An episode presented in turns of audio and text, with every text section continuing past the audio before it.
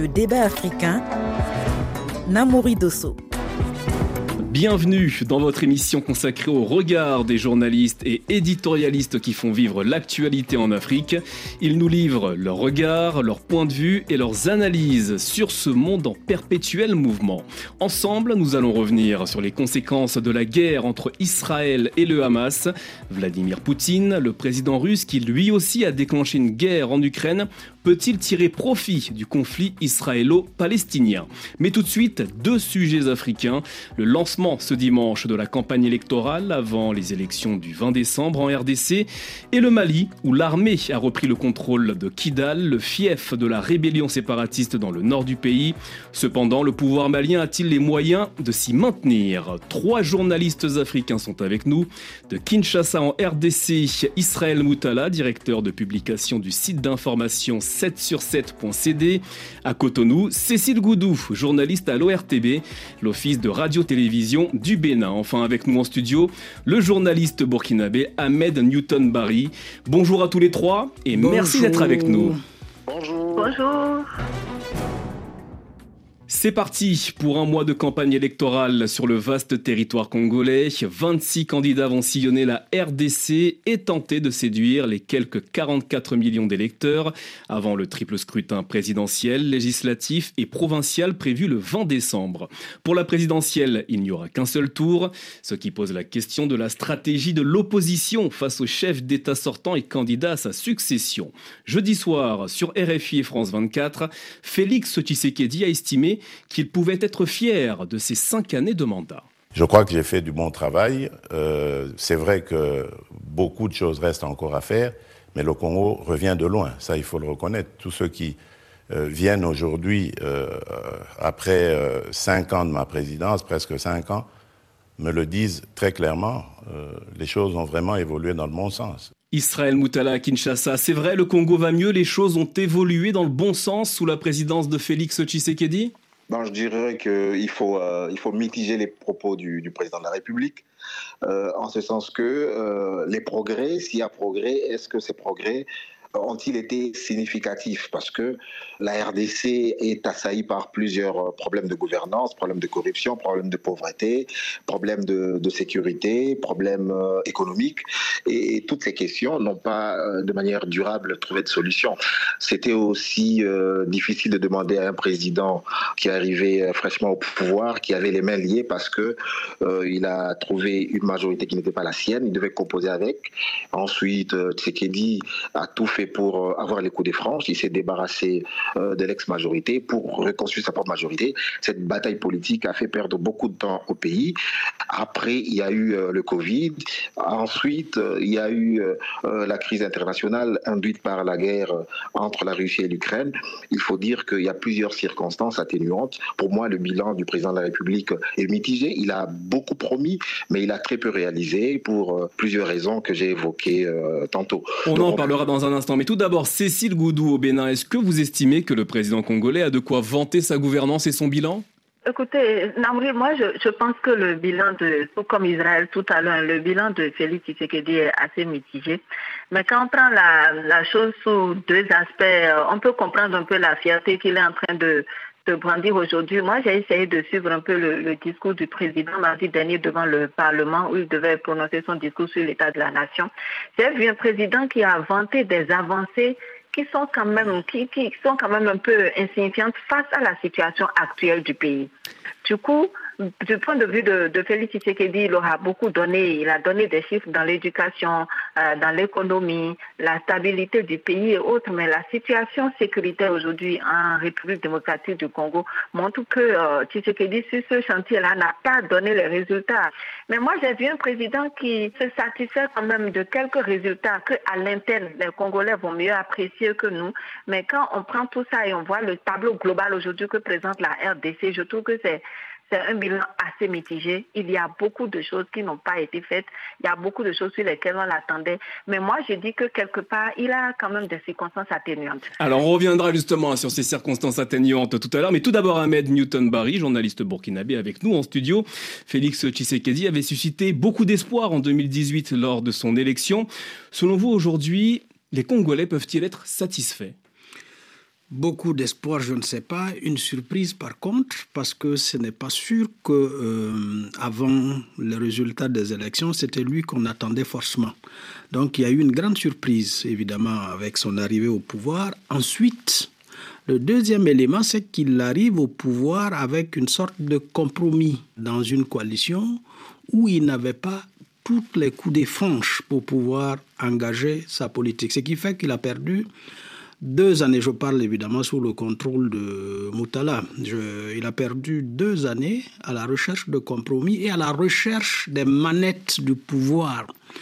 Quelqu'un disait que le Congo était très grand pour ses fils, mais c'est vrai que la, la gouvernance politique au niveau du Congo n'a jamais euh, pu être à la hauteur de la dimension et des enjeux du pays. Donc pour vous, les Congolais n'ont pas de quoi se satisfaire des cinq ans de Tshisekedi au pouvoir? Ça dépend de quel angle aussi sur lequel on place les choses. Bah justement, mardi, lors de son discours sur l'état de la nation, Félix Tshisekedi a indiqué que l'économie congolaise se portait bien. Selon lui, le taux de croissance est passé de 1,7% en 2020 à 6,2% en 2023. N'est-ce pas un point à mettre à son crédit? Avec une inflation aussi, parce que quand vous parlez de, de la croissance, il faut ajouter aussi en revers le taux de l'inflation qui a entre, entre-temps qui s'est produite. Donc je regarde par exemple en ce qui concerne la caution qui faisait 100 dollars, qui aujourd'hui est un peu moins de 100 dollars en raison de la dépréciation de la monnaie. Donc, quand vous parlez globalement de l'économie, ce sont des éléments qu'il ne faut pas ignorer. Mais vraiment, évidemment, je comprends, hein, c'est un bilan politique. Les adversaires du président congolais soulignent son échec en matière de sécurité, notamment en ce qui concerne la situation dans l'est du pays, avec la résurgence de la rébellion du M23 dans la province du Nord Kivu. D'ailleurs, à ce propos, Félix Tshisekedi a admis que les élections ne se dérouleraient pas dans les territoires de Rutshuru et Massissi. Malheureusement, pour Rutshuru et pour euh, le Massissi, je ne crois pas que ça pourra se faire. Euh, mais qu'à cela ne tienne, nous allons continuer euh, nos efforts pour libérer ces localités, ramener nos compatriotes dans leur localité d'origine et imposer cette paix. Israël Moutala à Kinshasa, cette situation peut-elle lui coûter sa réélection? Non, ça ne lui coûtera pas vraiment sa réélection parce que euh, c'est une situation très complexe nous avons euh, un appareil sécuritaire qui était complètement déstructuré et il fallait d'abord reconstruire cet appareil, insuffler du sang nouveau par le recrutement, par euh, de, euh, de l'équipement, par de la formation, par de la motivation. C'est un travail complexe. Et donc, pour les Congolais, un président va en guerre contre le Rwanda, contre Paul Kagame, qui est pour les Congolais l'ennemi public numéro un à cause de tous les drames que vivent les populations de l'Est.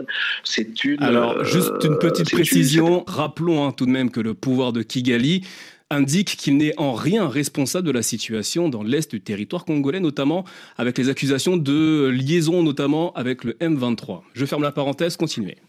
Justement, euh, Kagame euh, a été confondu par plusieurs rapports de, de Nations Unies, de l'ONU, des experts tous les rapports indiquent que Kagame est le parrain du M23, a été le parrain de toutes les rébellions euh, dans l'Est de la République pour piller les ressources, pour instrumentaliser euh, certaines minorités ethniques et tout ça est euh, bien documenté par l'ONU et même par la, République démocratique du Congo.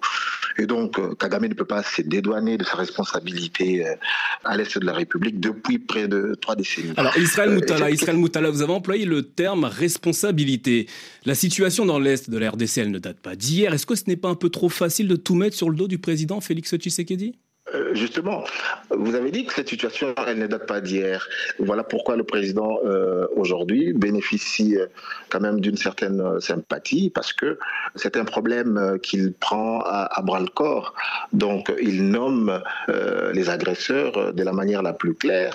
Il a entrepris un vaste projet de réforme de l'armée avec une loi de programmation militaire chiffrée à plus d'un milliard de dollars.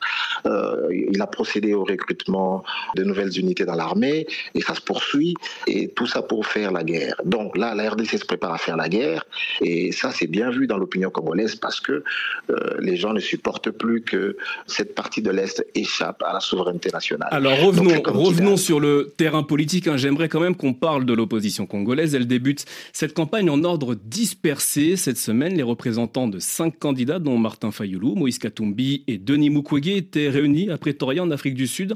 Ensemble, ils ont explorer les possibilités d'une candidature unique. Cécile Goudou au Bénin, la multitude des candidatures du côté de l'opposition congolaise, n'est-ce pas la garantie de leur défaite assurée le 20 décembre prochain? Euh, je ne parlerai pas de garantie forcément, mais il faut reconnaître qu'il y a quand même un risque d'éparpillement des voix, ce qui ne va pas du tout arranger l'opposition, parce qu'aujourd'hui, on a un Félix Tshisekedi qui est arrivé à réunir autour de lui euh, toute la force politique au sein de la mouvance présidentielle qu'il a porté candidat, et on a quand même une vingtaine de candidats en face, même si les cinq qui se sont rassemblés à Pretoria pour discuter de la possibilité, on parle encore de la possibilité à l'heure où on est, alors que la campagne s'ouvre dimanche déjà et les élections, c'est dans presque un mois. Et là, en face, on n'a même pas encore un bloc solide qu'on va dire qui pourrait euh, inquiéter un peu Félix Tshisekedi. Alors que le scrutin, l'autre élément aussi d'analyse est que le scrutin est à un seul tour. Du coup, cet éparpillement des candidatures dans l'opposition présente de fortes chances à Félix Tshisekedi de, de l'emporter. Parce que les alliances et regroupements qui pourraient s'opérer euh, juste là euh, ne sont pas au rendez-vous et tout. Et l'autre aspect également, ces soupçons que certains évoquent également en parlant par exemple de, tribalisation des institutions et autres, les détracteurs de Tshisekedi quand même, qui estiment que quand on prend par exemple le président de, de la CENI, je veux nommer Denis Kadima, qui est quand même euh, un louba du, du Kazaï, prend le président de la Cour constitutionnelle, qui non seulement est chargé de valider les candidatures, mais aussi euh, les, les, résultats de, du scrutin, sont tous deux de cette région. Et tout. Alors, Cécile Goudou, Cécile Goudou, est-ce que le fait que les personnages hein, que vous venez d'évoquer appartiennent à la même région, est-ce que ça signifie forcément qu'il y a une alliance entre eux pour remettre la main sur le pouvoir le 20 décembre prochain?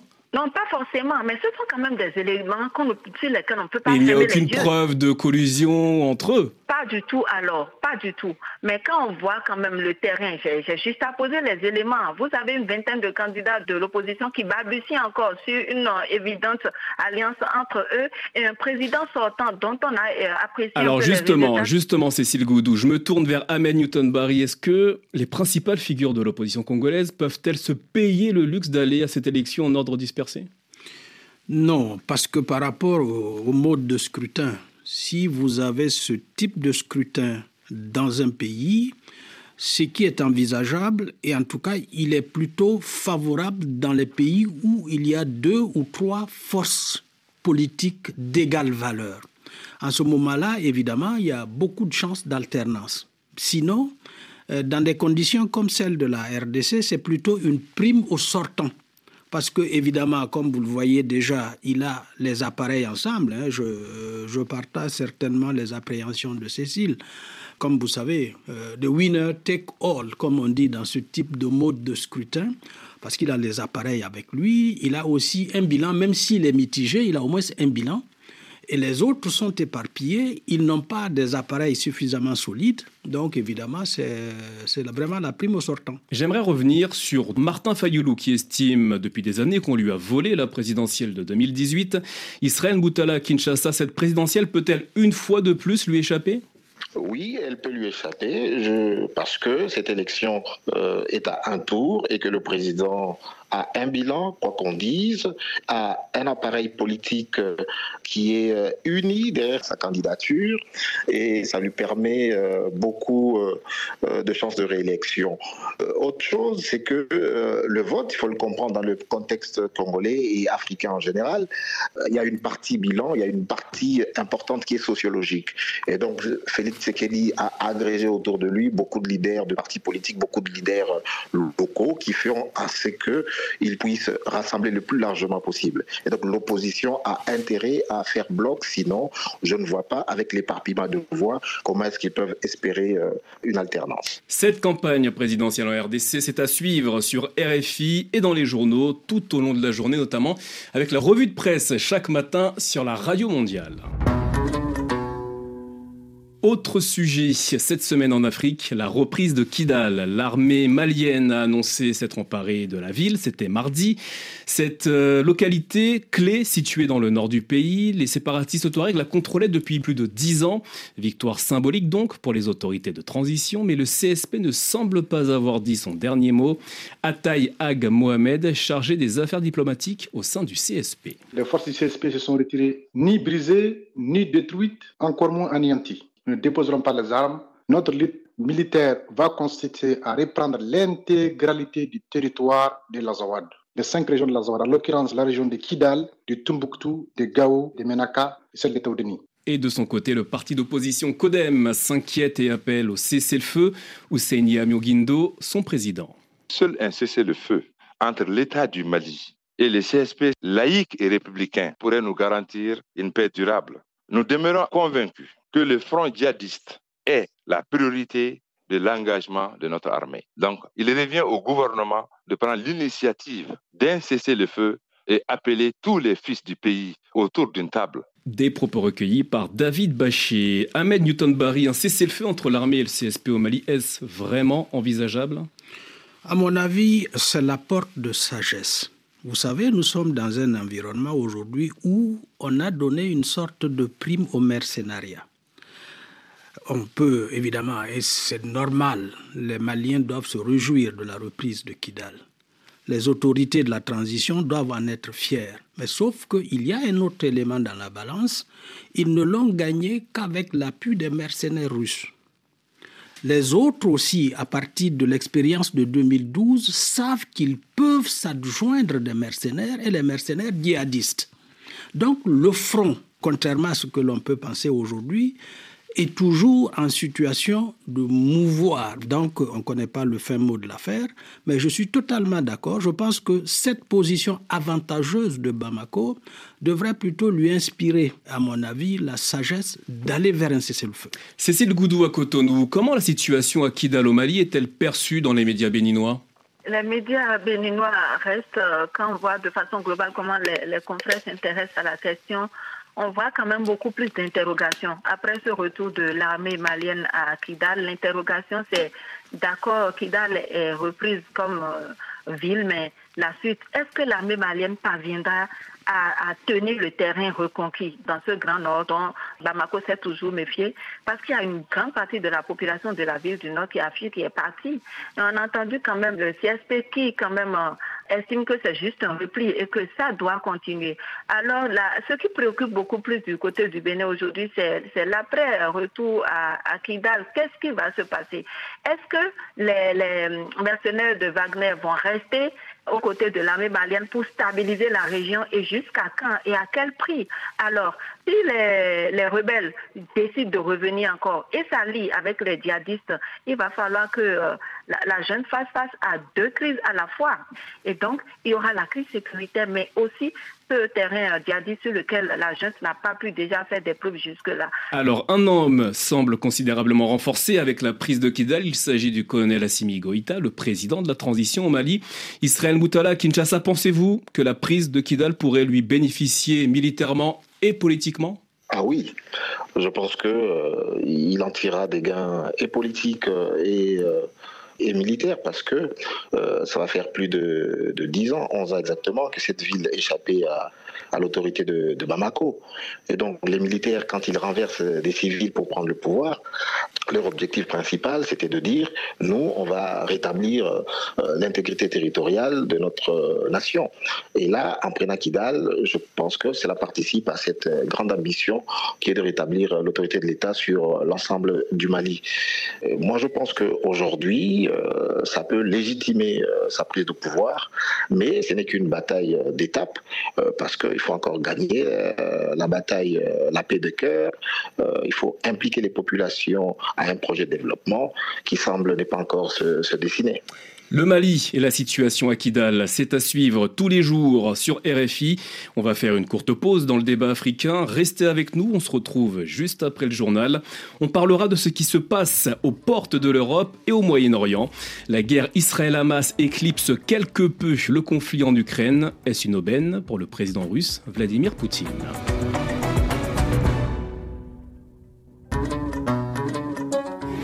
Le débat africain.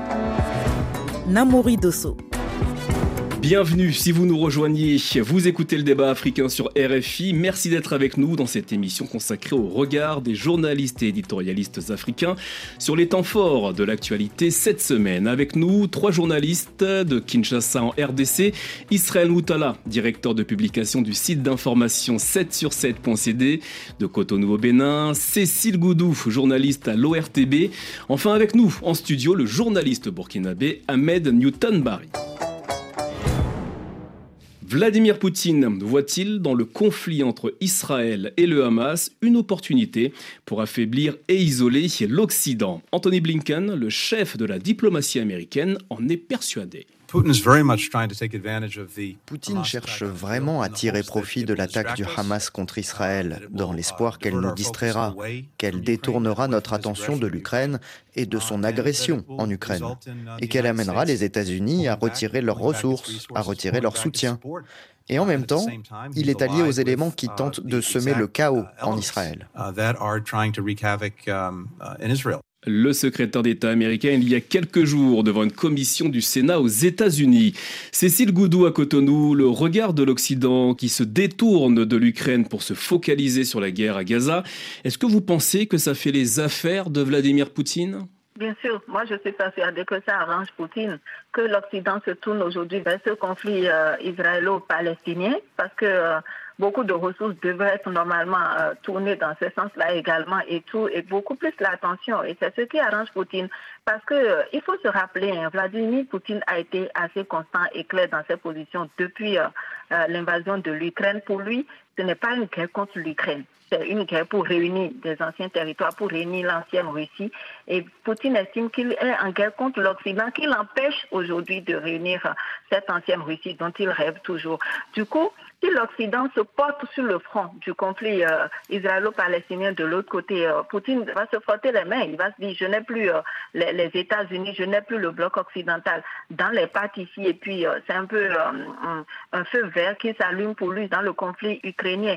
Parce que quand on voit aujourd'hui la position des États-Unis par rapport à ce qui se passe dans la bande de Gaza, ce qui se passe entre Israël et, la Palestine, on voit les États-Unis assez focus sur ce conflit-là et tout debout aux côtés d'Israël. Alors justement, justement, on va revenir hein, tout à l'heure sur la position des États-Unis, mais tout d'abord, Israël Moutala Kinshasa, avec cette guerre israélo-palestinienne, est-ce que le président russe a vraiment de quoi se frotter les mains? Oui, il a de quoi se frotter les mains parce que euh, l'attention aujourd'hui euh, est focalisée sur cette guerre entre Israël et le Hamas il a de quoi se frotter les mains parce que euh, cette guerre entre Israël et le Hamas fait ressortir la politique de deux poids deux mesures du double standard de, l'Occident. Est-ce que les, opinions africaines se posent la question est-ce que la vie euh, d'un Africain euh, vaut-elle le même prix que la vie d'un Israélien, que la vie d'un Américain? Ce sont ces questions. Donc les instruments internationaux disent que toute vie humaine est sacrée, mais dans les faits, on voit que certaines vies valent plus que d'autres. Et ça, ça contribue justement à, ce fossé entre l'Occident et le continent africain, parce que les Congolais, par exemple, ne comprennent pas que euh, les vies qui sont fauchées dans l'Est de la République démocratique du Congo ne retiennent pas assez autant d'attention. On ne condamne pas euh, les ADF, on ne condamne pas l'activisme du Rwanda, on ne condamne pas l'activisme de tous les groupes rebelles nationaux ou internationaux qui commettent des exactions terribles, atroces. Des femmes sont massacrées à l'arme blanche. Mais on a vu que pour euh, les déplorables morts israéliennes, c'était un lever des boucliers justifié justifié, je précise encore, parce que euh, elle, les populations civiles israéliennes ne méritaient pas cette mort atroce. Euh, je veux bien que le Hamas puisse attaquer des cibles militaires, mais pas des cibles civiles. Et donc, ce double standard de l'Occident, justement, apporte de l'eau au moulin de Poutine, qui fait remarquer que les Occidentaux utilisent les droits internationaux tous les instruments internationaux, le droit international, tous les instruments internationaux à leur seul profit. Ils ne se alors, je vous, coupe, je vous coupe Israël Moutala pour faire réagir Ahmed Newton en studio. Je le vois réagir. Ahmed Newton, vous êtes d'accord avec tout ce qui vient d'être dit là? Grosso modo, on ne peut pas le nier. Il y a un avantage psychologique pour Poutine. Il y a au niveau des opinions internationales aujourd'hui une sorte de perplexité par rapport à l'attitude des puissances occidentales. Et quand on dit puissance occidentale, évidemment, c'est celles qui ne sont pas dans les BRICS. Donc, on voit, euh, les opinions s'interrogent évidemment en reprenant l'ensemble des arguments qui ont été développés aussi bien par Moutala que par Cécile. Et l'autre, maintenant, est-ce que Poutine peut en tirer un avantage militaire? Ça, c'est une autre chose. Mais il reste que déjà, du point de vue de l'avantage des opinions, je pense qu'aujourd'hui, quand même, au niveau interne, dehors de l'Occident, Poutine euh, peut se satisfaire d'avoir pu euh, aujourd'hui avoir la faveur des opinions au niveau et surtout africaine. Eh bien justement, écoutons Vladimir Poutine. Il s'est exprimé il y a quelques jours au sujet de la guerre Israël-Hamas et pour le président russe, ce conflit montre l'échec de Washington au Moyen-Orient. Malheureusement, nous constatons une brusque aggravation de la situation au Moyen-Orient. Je pense que beaucoup de gens seraient d'accord avec moi pour dire que c'est un exemple clair de l'échec de la politique américaine au Moyen-Orient. Cécile Goudou, les Américains sont en échec au Moyen-Orient?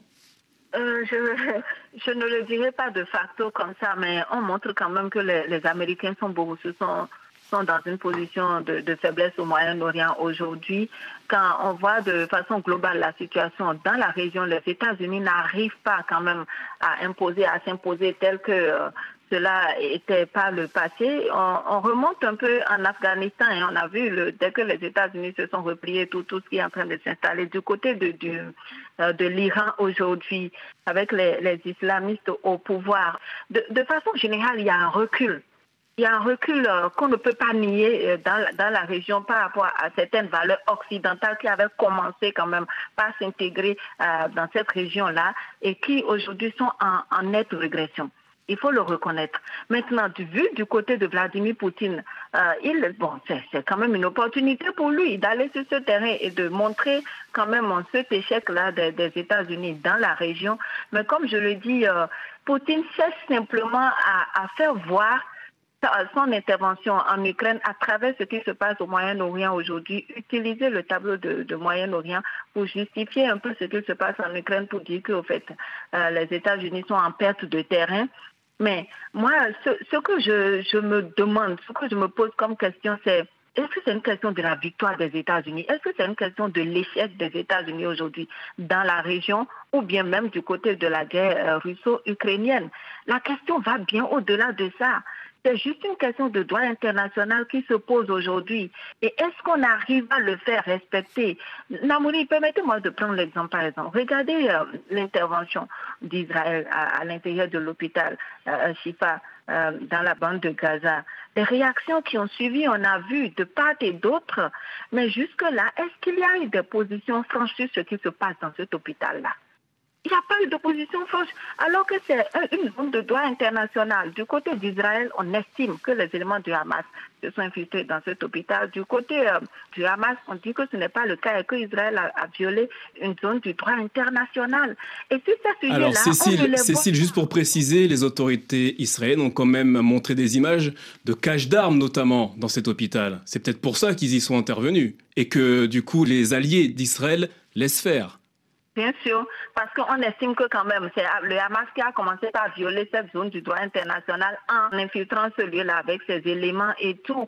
C'est pourquoi je me dis, mais la question aujourd'hui, pour moi, est-ce que ce n'est pas si les États-Unis ont perdu ou gagné dans une région, mais c'est surtout le droit de tous ces civils-là qui sont la vie de ces civils-là qui est en jeu et tous ces civils qui perdent la vie également dans ce conflit russo-ukrainien.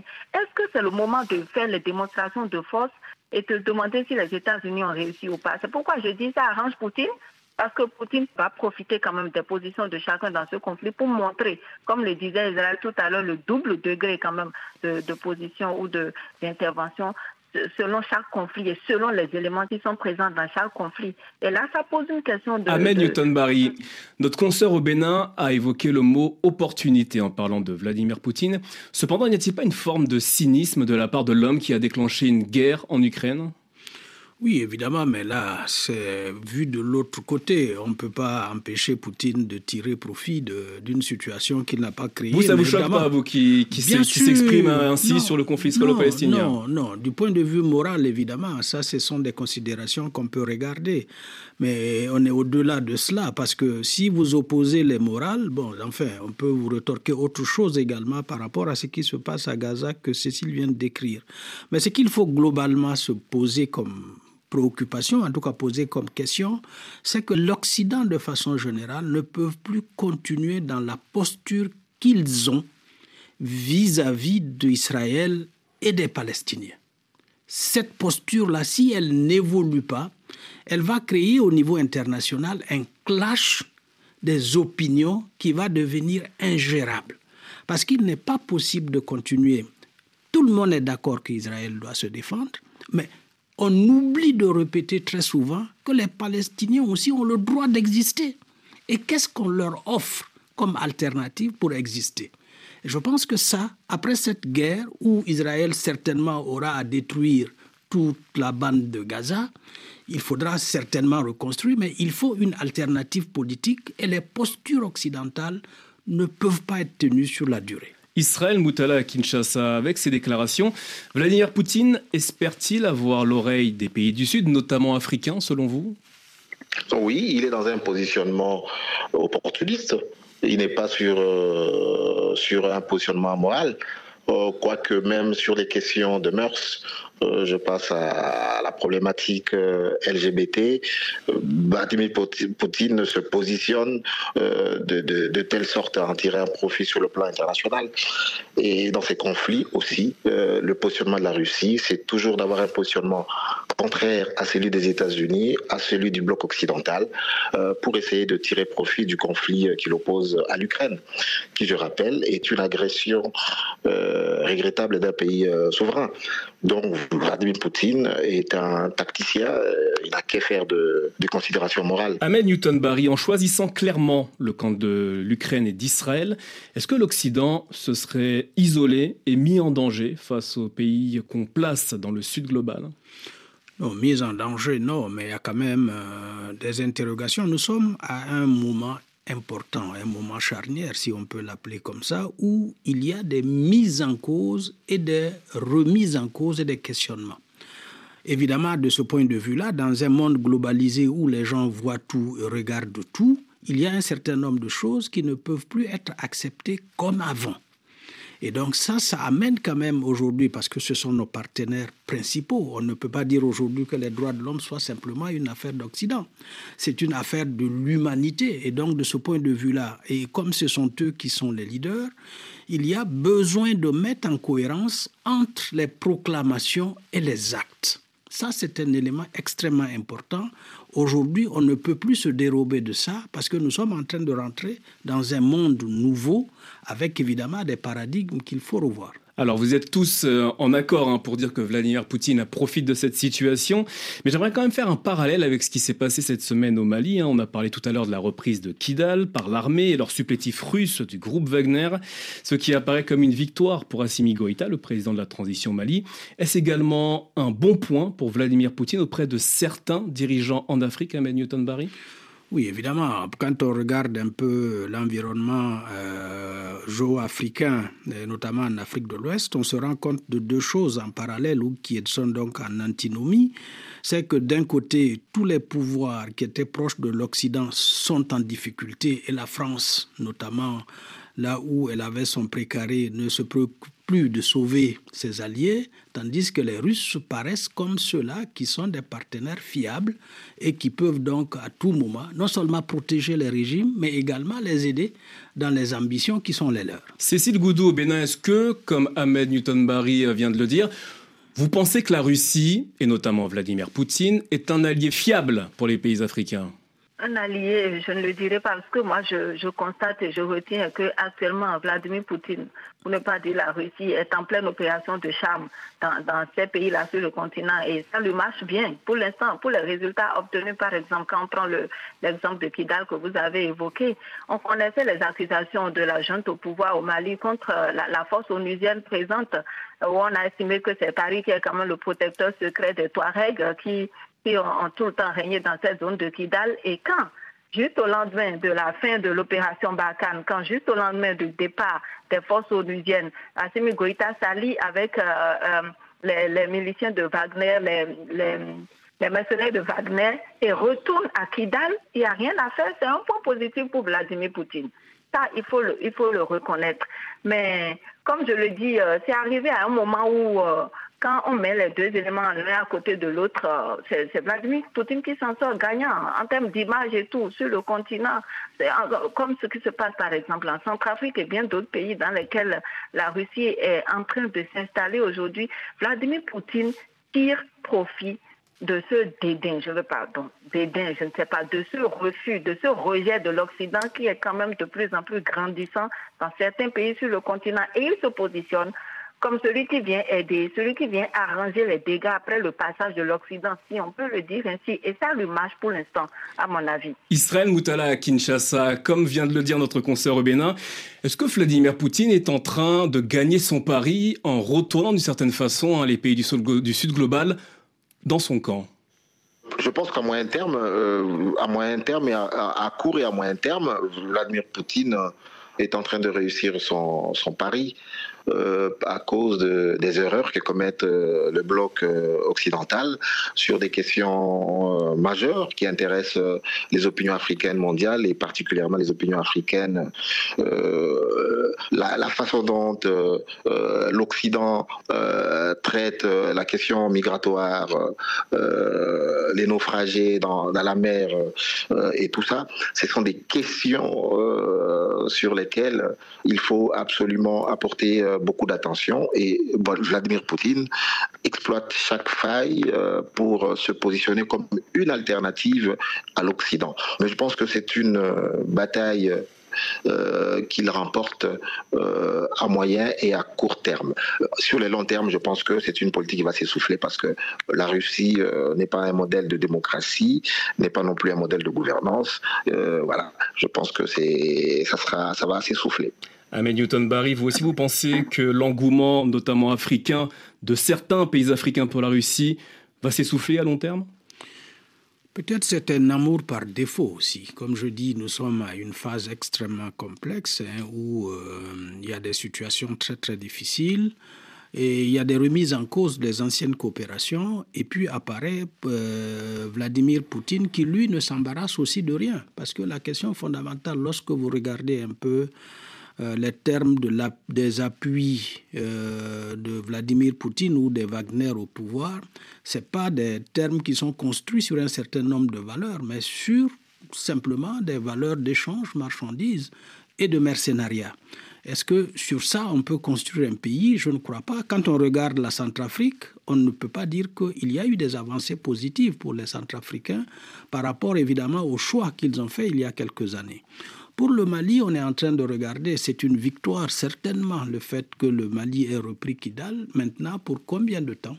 Et comment est-ce qu'ils vont euh, monnayer ou en tout cas valoriser cette victoire d'étape-là dans le processus général de la reprise euh, du pays et de la discussion aussi avec euh, des situations qui sont celles de la crise qui prévaut au Mali et donc avec des nationaux hein, comme les Amadoum Koufa qui sont des, nationaux et comme avec Yad Agali aussi qui était national. Et donc toutes ces questions-là restent posées qu'est-ce que euh, Bamako va faire de sa victoire sur Kidal? Et c'est sur le regard et le point de vue de notre confrère burkinabé que l'on va clore ce débat africain. Merci infiniment à tous les trois. Merci d'avoir participé à cette émission. Merci également à l'équipe du débat africain, Delphine Michaud à la coordination, Nicolas Benita à la réalisation. De Dakar à Kinshasa en passant par Pretoria et Alger, merci de votre fidélité. Restez à l'écoute dans un instant, le journal sur RFI.